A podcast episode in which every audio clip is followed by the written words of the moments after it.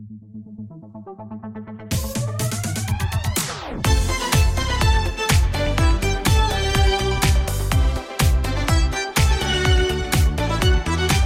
and welcome to the new edition of Forever Leeds from the University of Leeds Alumni Department. I'm Rich Williams. I'm a politics student, well, from back in 2004, uh, and also a radio and TV presenter. And if you've studied at Leeds, or you're there right now, or you're just thinking of applying in the future, this is the podcast for you. We will be bringing you news and insight into what's happening in Leeds today, hearing intriguing stories from the university's past, and meeting some fascinating students, old and new. The new term is underway. The campus is getting nice and busy. I was feeling a twang of jealousy walking in, thinking, I wish it could be me all over again. But we're really excited to bring you everything that's happening uh, from Leeds University. Uh, my co presenter is Alba Goskova. Back in Leeds, you're back uh, for another term. We did our first podcast, and you weren't in Leeds, and we had to do it remotely, and that was the World then. But now the uni's busy, you're back in, and we're, we're here. We're actually in the Leeds Student Radio Studios at the moment recording this. So welcome back to Leeds. How's it been coming back? Thank you, Rich. It's actually amazing. It feels good to be back. The energy is there, the students are back, and it just feels like my first year all over again. Well, you're in third year now, right? Journalism. Yes. So this is right at the start of the year. You've got your final year ahead of you. What have you got to do for your final year? What are you looking forward to, and, and where are you at with it all? Well, different from like a traditional dissertation, I'll have to do an individual project.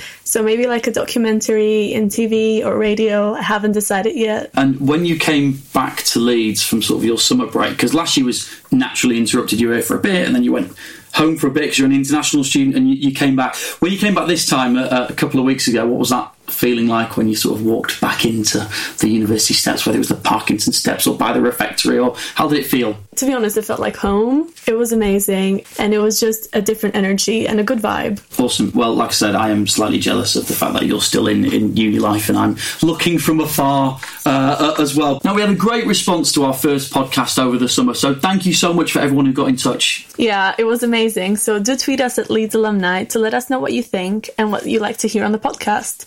In this edition, we'll be talking to the visionary engineer who put Leeds on the cutting edge of architecture in the 60s. The very first planning officer for the university, Geoffrey Wilson, has just celebrated his 100th birthday. He'll tell us how he took charge of the university's post-war expansion, when it grew from just 3,000 to 33,000 students, and how iconic creations like the Roger Stevens Building and the Edward Boyle Library gave one side of campus a functional, brutalist look that was copied by universities across the country. Plus, everyone who's anyone went to the University of Leeds. We'll be talking to the Labour MP Jess Phillips about how her time in Leeds shaped her politics, changed her life, and fed her love of dance music. And we'll be talking to a mix of students and graduates about life in Leeds at the start of a brand new term. Forever Leeds comes up monthly, so don't forget to subscribe on Apple Podcasts, Spotify, or your favorite podcast app. You'll get every episode automatically as soon as it comes out. And let us know what you think of the podcast by tweeting us at Leeds Alumni. We'd love to hear from you.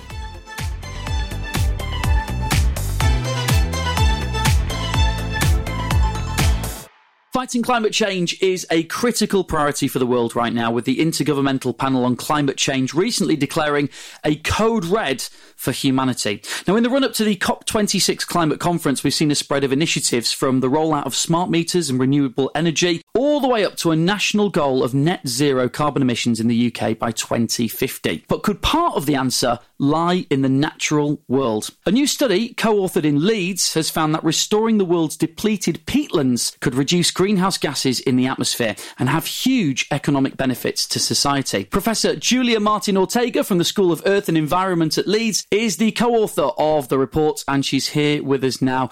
Uh, Julia, hello, welcome to the podcast, first and foremost. Thank you. Thank you very much for having me, and also thank you for putting the focus on peatlands, which are such an important ecosystem for us all. So thank you. We don't have long with you because you've got teaching to do this afternoon. Exactly. My first face to face teaching in 20 months, so I'm very excited and I don't want to be late. Well, it's it's great to have you here. And you're originally from Seville, and obviously the natural step was to move from beautiful sunny Seville to well, a slightly drizzlier Leeds, which we've got at the moment. Well, if I told you that actually I came to Leeds via Aberdeen in the north of Scotland, Okay. this actually feels like the south again. So Let's talk about peatlands. What role do they play in, in the changing climate? peat actually is the result of the decaying organic material. So when you have trees and the leaves fall from the trees, they start to decompose and they decompose in a particular way and they form peat. Now, because of the conditions in which this uh, organic material degrades, they capture, they keep the carbon in them. So that's why they are so important for climate change is because they actually are natural, massive storage of carbon. So that sounds also interesting. I would like to know what personally brought you to this area of research and how did you come to Leeds? Oh, well, so I came to Leeds because the School of Earth and Environment and specifically the Sustainability Research Institute, but also Water at Leeds. So all the, the research that happens in Leeds around water is actually a really, really powerful uh, knowledge base. So somebody who works in water and water ecosystems like I do, if you have the opportunity to come to Leeds, which I did through a, you know, there was a position, in a way you, you're going to the place where the knowledge is being produced or at the top on the area that I'm very passionate about. So I just came following my passion for work and this was a, a absolutely fantastic place to do so. Now, how I came to peatlands more specifically, I have always worked in water ecosystems and specifically I have specialized on trying to understand how the complex processes that happen in an ecosystem, the complex biophysical processes that happen in an ecosystem, how do they have impacts and consequences for people? In that context, uh, you know, I was traditionally studying, for example, in, in, Spain, I was studying rivers and how the rivers get dry because, uh, you know, decrease on, on rain. When I actually, for the first time, uh, heard somebody talking about peatlands, I realized that they are really complex. And I have to say that in the beginning, you think about peatlands that they're like bleak ecosystem. I now find them absolutely gorgeous and beautiful. So you get seduced by peatlands, I would say. I think when we usually talk about peatlands or when we hear about them, we don't really know their significance. And you mentioned that peatlands store a lot of the world's carbon, which is an incredible amount. So how do you say you'd go about restoring peatlands? Yes, that's a very, a very, important question. So, as I say, they naturally uh, store the carbon. They, in a way, they are carbon, so that's why they store it. However, the way we have been using them, for example, we have been burning them either for fuel. Traditionally, you know, this is, for example, very typical in Ireland. People did use in Ireland and in Scotland. They use the the peatland as a fuel for their houses, but also, for example, in Scotland, in some other areas in the UK, is they've been burned for grouse shooting. You know, as a recreational activity in other cases because they are because they are waterlogged they have they hold water in them they're difficult to walk in so they're not the best for grazing. You know the sheep have a hard time going in so if you're a farmer and you need to use the land for grazing it's been quite common to drain them so to dry them up. All these things are breaking the natural equilibrium that happens inside the peatland and this means that they move from storing the carbon to releasing the carbon. So what do we need to do to restore them is well stop those activities, stop the burning, stop the drainage. And in some cases, the damage is such already that we actually need to do more active interventions to try to recuperate and bring them back to where they were. And for example, one of the partners that we work with are doing the sort of uh, core of the peatland that keeps it alive is the is the moss. So we have a it's called sphagnum, which is a, a particular type of peatland related moss. So sometimes we have to go back and plant, if you want to put it that way, plant this moss again, so it starts regenerating the land. Or, for example, in the places which is very, very degraded and you have erosion, so essentially you have like a stream of water carrying the materials away, carrying the soil away, where you have to put some ditches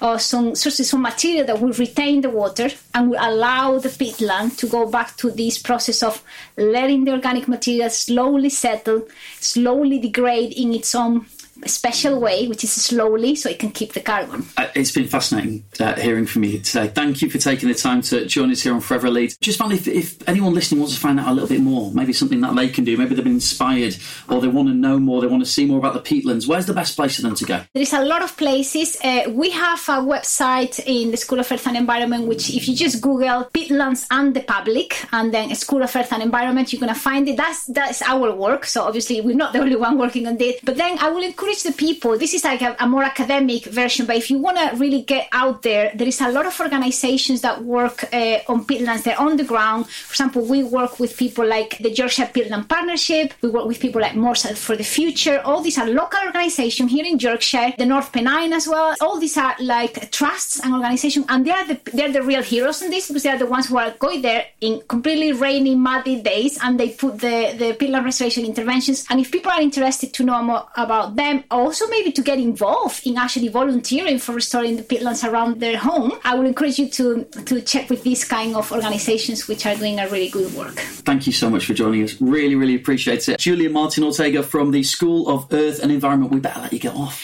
Thank you so much. It's been a pleasure, and I just hope this sort of insights the people a little bit too when they go around and they see the moors to say that they have a lot of value and beauty on them. So thank you for having me. Thank you for your time.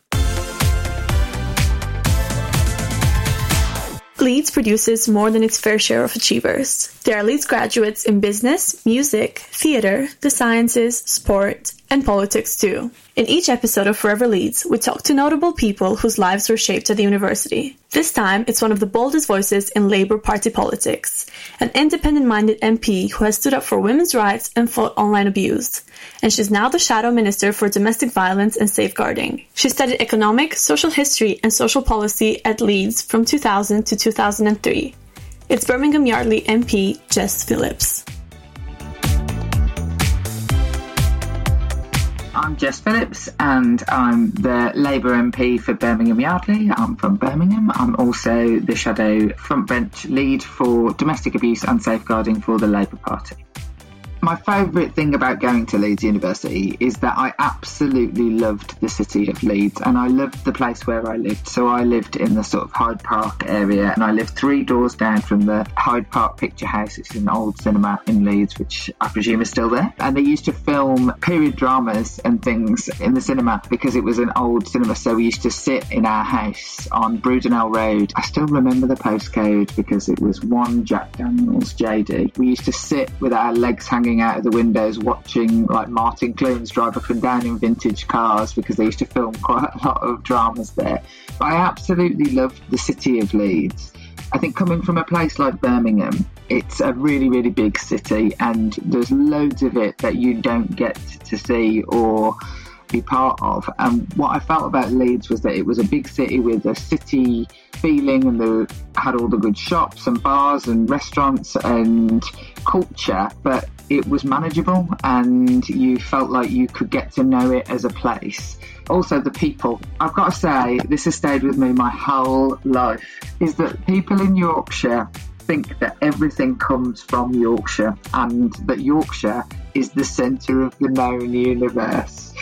And I thought that my dad was like taking the mick when he used to say to me, Oh, well, he's a Yorkshireman, he would say that.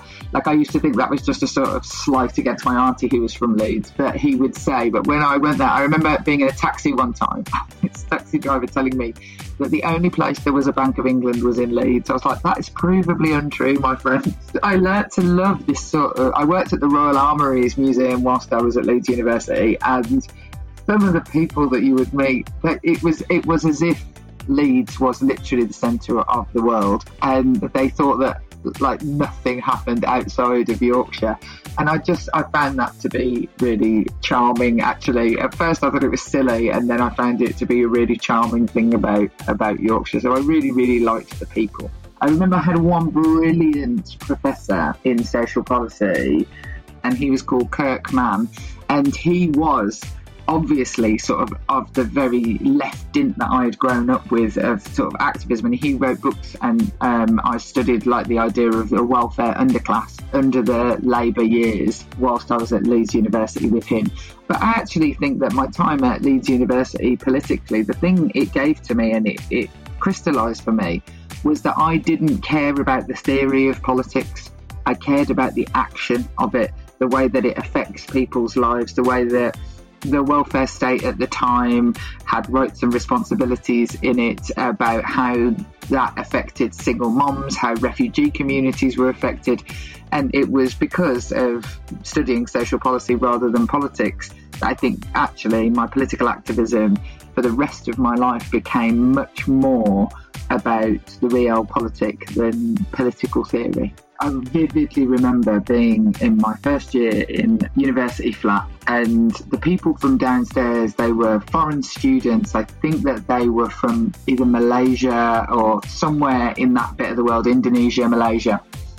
And it snowed. It snowed one December. And these two young women going outside and crying in the snow because they had never seen it before.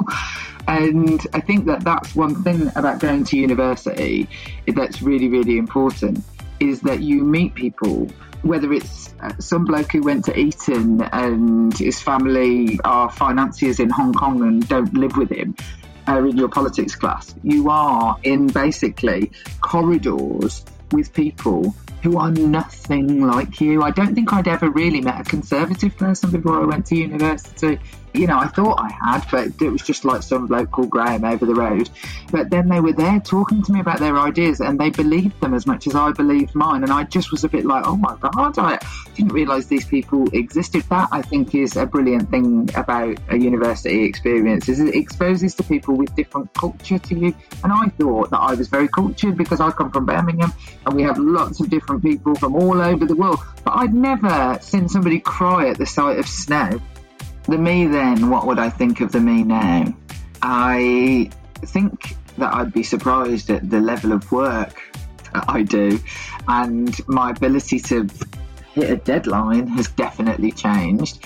And sometimes, like, you know, we're sort of forced to be slightly anti intellectual and be like, oh, there's no point going to university, sort of thing. You know, I've got teenage sons, um, one who's just about to sort of embark on that journey himself and the cost of it and everything. And you, you really do have to think, you know, what did I actually learn? What did I get from university that I think is worth it to encourage my own children and the children in my constituency to do it?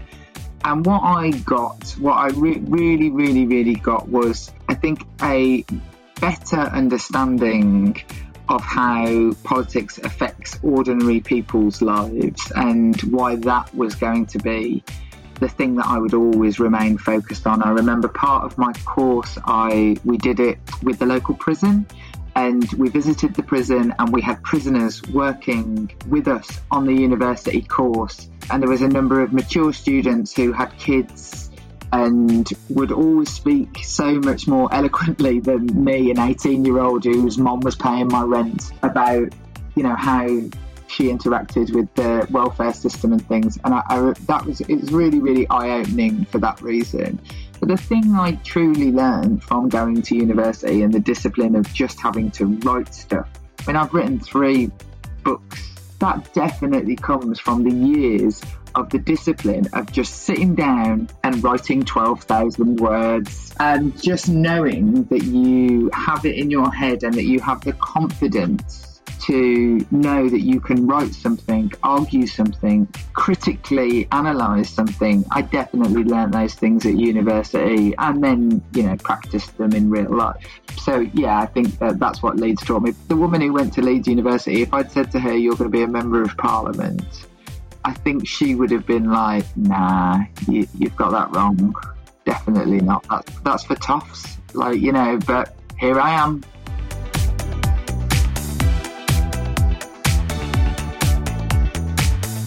When you look back on your time at Leeds, you might think of the beautiful Parkinson building, the iconic red brick Great Hall, or the ever growing University Union. Or your mind might go to the incredible futuristic landscape of the university's brutalist buildings from its expansion in the 60s. The Edward Boyle Library, the famous Red Route, the second longest corridor in Europe, as legend would have it. You get a stitch going halfway through there. And the science fiction edifice in concrete, now known as the Roger Stevens Building. All came about in an explosive period of expansion in the 60s and early 70s. The driving force behind them was the university's first planning officer, Geoffrey Wilson. Born in Bradford in 1921, he studied civil engineering at Leeds and he was behind the decision to appoint the architects who had designed the Barbican in London to reimagine the University of Leeds. Geoffrey Wilson has just celebrated his 100th birthday. Tom Davey of Leeds Student Radio has been finding out more about the origins of the Leeds look. Edward Boyle and Roger Stevens are some of my favourite buildings on campus because I really like just how n- unlike everything else on campus they are. It's all connected and you don't have to go down all of the stairs to get to Roger Stevens. You can just go through there, you're avoiding the rain, it's all good fun. From student testimonials, it's clear that the buildings certainly have a unique allure. Yet, none of this would have been possible without Geoffrey Wilson, who was appointed as the university's first planning officer in 1947 by then Vice Chancellor Sir Charles Morris. I spoke to Geoffrey and asked him about his time studying, teaching, and working in Leeds. As one of your first achievements in Leeds, you began the country's first course in architectural engineering. What inspired you to do this? After the war, uh, Dr. Evans, who had been uh, teaching me as a student in 1938 39, uh, asked me to be his le- first lecturer. He was made head of a new department, and uh, I went up, and uh, the two of us ran the department for the first year all by ourselves. I've never known such hard work. Yet his position as solely a lecturer wouldn't last long, as his expertise was needed in expanding the campus. The whole business of the design of campus arose uh, when uh, the architect, Dr. Lodge, produced some designs for a new engineering building. Uh, and uh, he, he went and put laboratories containing steam engines and turbines on an upper floor. Hmm. And we were speechless because he'd obviously never been to the department. He'd no idea what we needed. The Vice Chancellor said I, I could do with you to advise me on architectural matters. And so he persuaded me to take a post as resident architect. Before working with Chamberlain, Powell, and Bond to complete their vision for campus, he oversaw many different architectural styles. He was responsible for finishing the Clock Tower and the Parkinson Building, designing student halls of residence such as the Henry Price Building, and constructed the Engineering Block, the Arts Building, and the Refectory, to name a few. However, was most enthralled when given the opportunity to work with Chamberlain, Powell, and Bond in creating new buildings for the campus. Peter Chamberlain uh, spent a day by himself wandering around the campus. Then he spent a day with me discussing all the problems and so on. He listened to everything I said most carefully. And when we went over to dinner, he produced his marvellous uh, book on the development of the Barbican in London. Well, this was really impressive, and uh, we checked on the other buildings he'd done, which uh, were outstandingly good. We visited Golden Lane Estate, which was won a prize, and um, I recommended him outright to the Vice Chancellor. After employing Chamberlain, Powell, and Bond to work on the university, Geoffrey spent much of his time seeking funding for the projects. When it was boiled down, uh, I had the job of uh, selling other people's ideas, like Chamberlain, to the city engineer and to the departments and so on, and to the grants committee. One of the projects that Geoffrey fought for on behalf of Chamberlain, Powell, and Bond would go on to change the very nature of not just the university campus, but the city itself.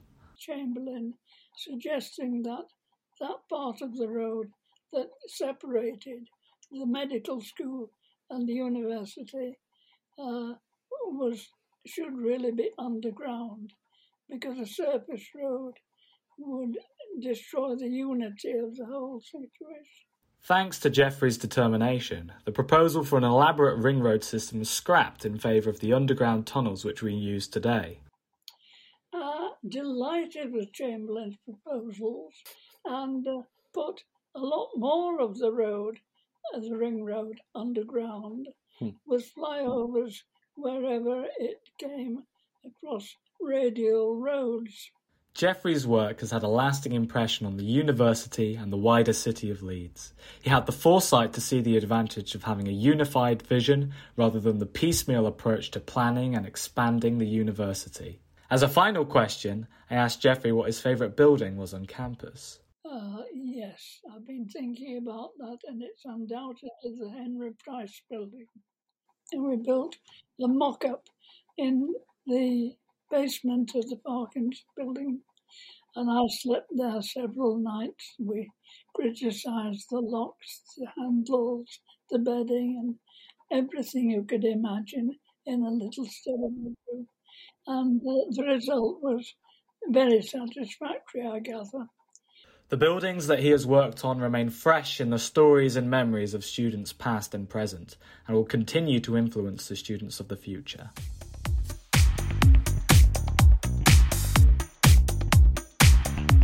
Finally, it's the start of a new academic year, which means students have flocked back to Leeds.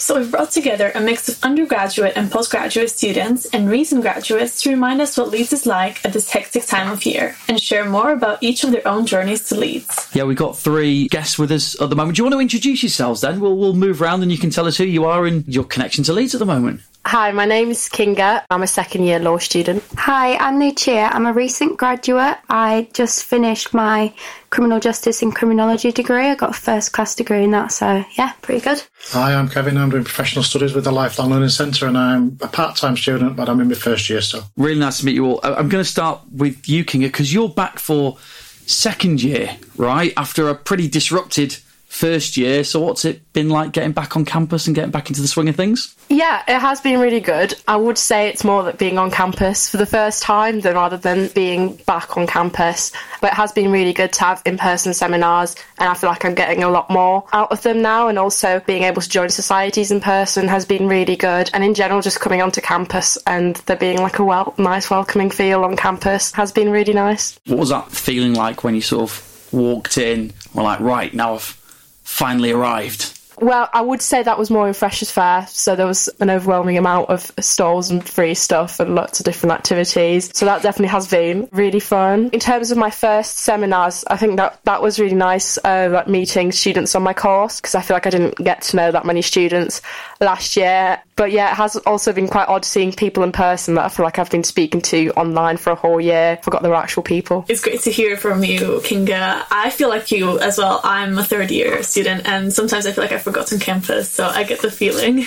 So, Lucia, you said you just graduated. How was it graduating with COVID, and how do you feel feel like getting back on campus? Yeah, so my sort of half of my second year and my whole final year was done online pretty much between four walls. So that was definitely not what I was expecting, but I think because I did a course I really loved, for me I sort of transitioned to online learning quite well. I really enjoyed doing my dissertation. It was a bit more difficult, you know, not having the support 24/7 that I would have on campus, but I adjusted quite well and I still really enjoyed my final year. They did a lot, the university, to provide us with the same support, so I felt like a lot wasn't taken away from me, so I actually did quite enjoy my final year. It is strange being back on campus, definitely. I feel like I shouldn't be here anymore, I've graduated, but it is a nice feeling to see everyone back into the swing of life. I sort of didn't get the disjoint with COVID, so my first year was sort of similar to how it is now on campus. I've never seen it as a ghost town, so it is really nice to see everybody's back and enjoying the university. We've got something in common as well. Not the first class degree. I didn't get that. so we haven't got that in common. But you're from Leeds as well. I'm from Leeds, and we both Yeah. chose the University of Leeds. Yeah, So what was your what was your thinking? Why did you think? Oh, do you know what? I'm going to stay in the city. This is where I'm going to come to. Number one, my mum's cooking. Uh, that was definitely a big factor. What's the speciality? Oh, she cooks everything. um, she cooks everything. She's she's really good. Um, so her cooking definitely roast dinner. Can't say no to that. Mainly, it was having such a great university right on my doorstep. I think Leeds is a great city. I absolutely love it, which is why I'm still here. I think the course that I did, criminology, I think it's number three in the table. So you know, it just speaks for itself. Like the student experience has been brilliant, and I think with the amount of international students and other students that come to the university, it just speaks volumes for how the campus is, its facilities, and the research that they do. So yeah, it was it was a no brainer for me. It had everything that I needed. We definitely need to speak about societies and stuff you got involved in in a moment. But before we do that, I just want to say hi to Kevin as well, who sat there very patiently waiting. Just tell us a bit about your path and how you've ended up at University of Leeds. So I'm from Leeds. Um, I didn't take the university route, so a, a life-changing event, a health event, and I lost a, a pretty well-paid job. So I went down the education route. I failed functional English level one and level two. So I thought I'd better do something about this, and that sort of snowballed, and I ended up coming to an open day.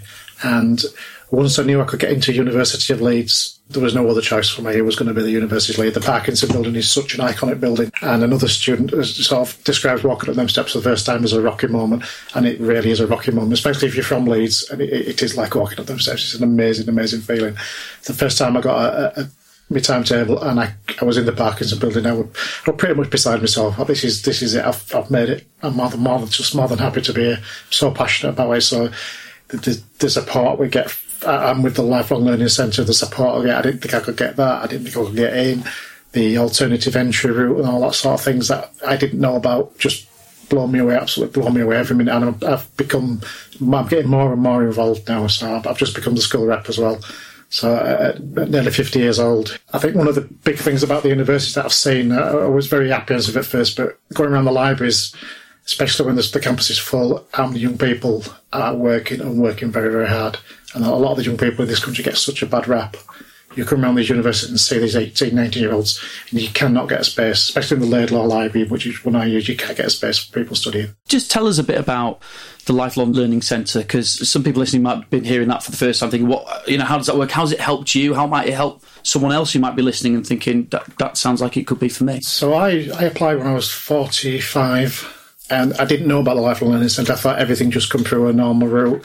You had to have A levels and things like that. But when you get talking to the, the lifelong learning centre, the support that's in place, it, it's it's designed for people like me who have come out of a maybe a long term manual job and are, are having to make the change into academic because you can't do that physical stuff anymore and you're going to go back and start again. And the support is just incredible. We take discovery modules as well as the lifelong learning centre modules, and the difference in support is, is, is, unreal. Because we're mature students, we've got families, we've got I've got grandkids, I've got brothers that are having problems, I've got all elderly parents and things like that. They do bend over backwards to make sure that they give you the time to finish. So if you need to go to mitigating circumstances, there's no there's no question in it. it the will, the learn, and the support to to get you through that sort of thing. They understand my situation. They understand my mental health. That's that's a problem I have my my health changing life. It was a life changing event. I have no problem speaking up and saying I'm struggling, and they're there to help. So you talk about support. I mean, you know, Kinga, I know you're involved in, in a totally different area in supporting people as well. Like you've been getting involved in the uh, the pro bono placements, right? So tell us a little bit about that. Yeah, so my pro bono placement is with Support Through Court, and that involves giving people practical and emotional support for people that are going through court by themselves without any legal representation. And I was given that opportunity through the university. They put out an application process. The university interviewed you and then they referred you onto there, um, and they have been really supportive.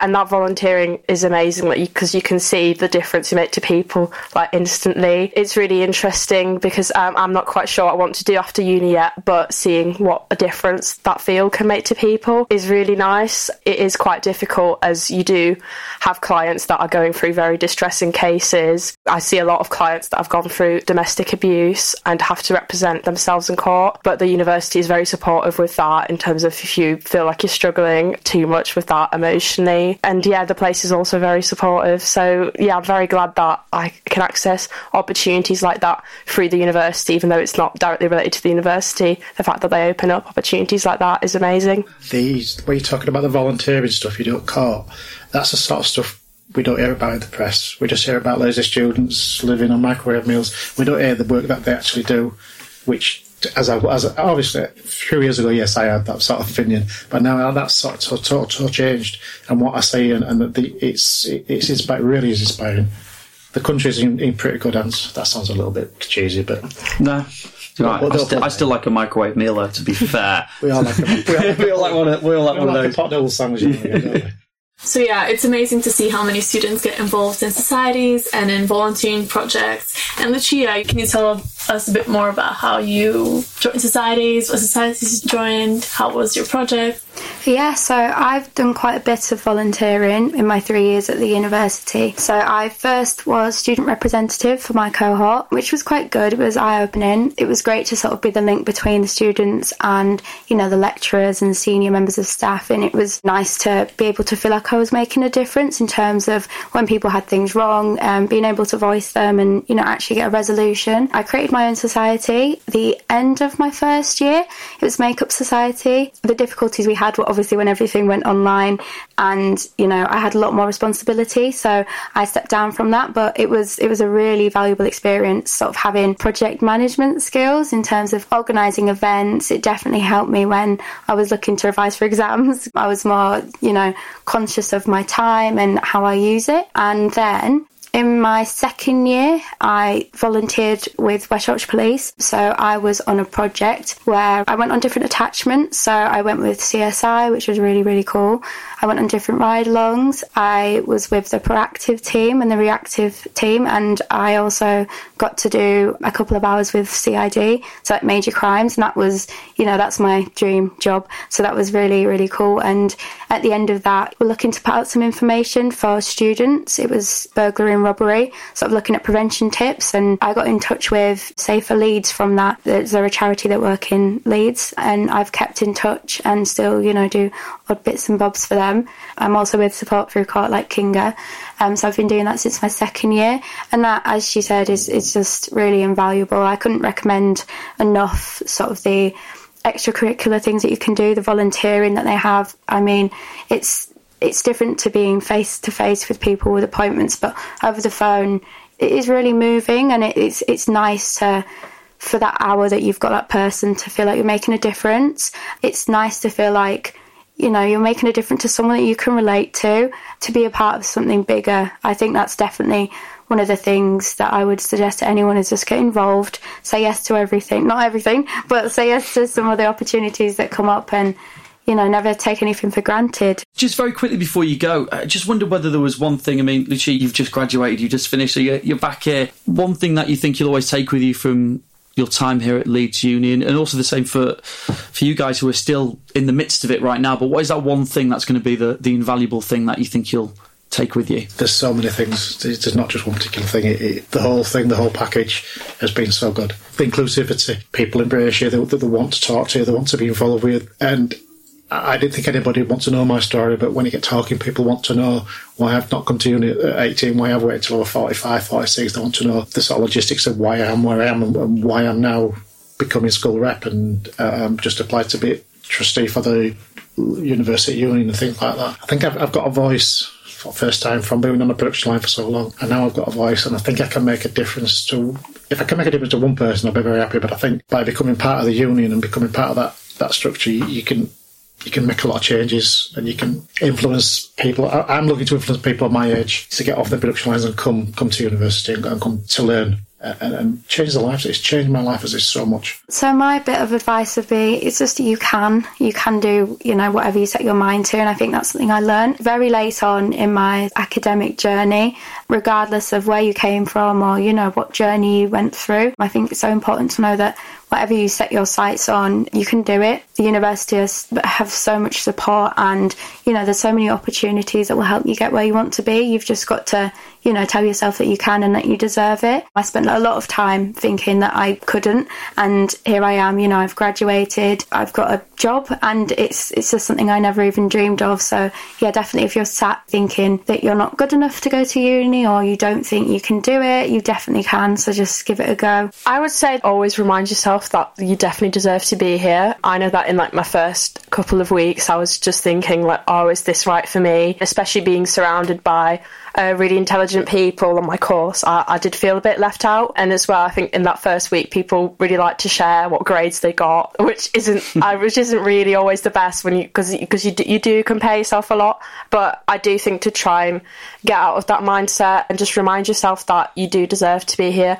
um, as much as everyone else. And yeah, that is regardless of your background. Your lecturers or any of the staff wouldn't see you in a different way because of it. I think if anything, it can almost feel like a bigger achievement because you you had to overcome more barriers and staff and lecturers that do like to remind you of that. And yeah, I think that is really nice.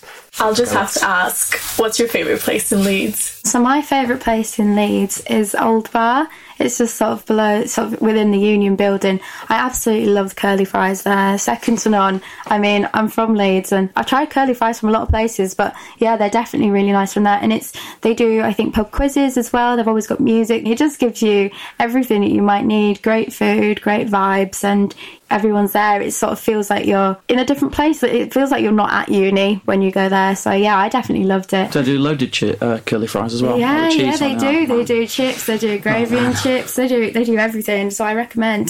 Just being on campus for me because it, it, it's taken so long to get here. It took thirty years to actually get here. Just anywhere on campus, especially when the sun's out and the, and it's busy, and there is a really nice atmosphere. It's a really comfortable atmosphere and they all think I'm a tutor, so I, look, I, look, like a professor. So I've got happy to be mistaken at times. So my favourite place in Leeds is Belgrave, which is a bar, but they do everything there. So like in the day they do like yoga classes, but in the evening they have DJs seven days a week, and it's just got such a nice student feel. They do gigs like every couple of weeks, but then they just do like host different events. Uh, like the other week, I went to like a, a whole food stall. So they had one of the biggest ones in Leeds, and you could try everything there from vegan katsu pumpkin sushi to quack pizza, which was like uh, this pizza that had vegan duck on it. Yeah, I've never tried anything like it. It was really good. Great, thank you so much, all, all of you, for joining us. We'd love to continue, but I've now got a massive craving for loaded curly fries. uh, so we'll just all go down one flight of stairs, uh, two flight of stairs actually, from where we're at the moment, and do that. But thank you so much, all of you, for, for joining us on Forever Leeds. Really appreciate it.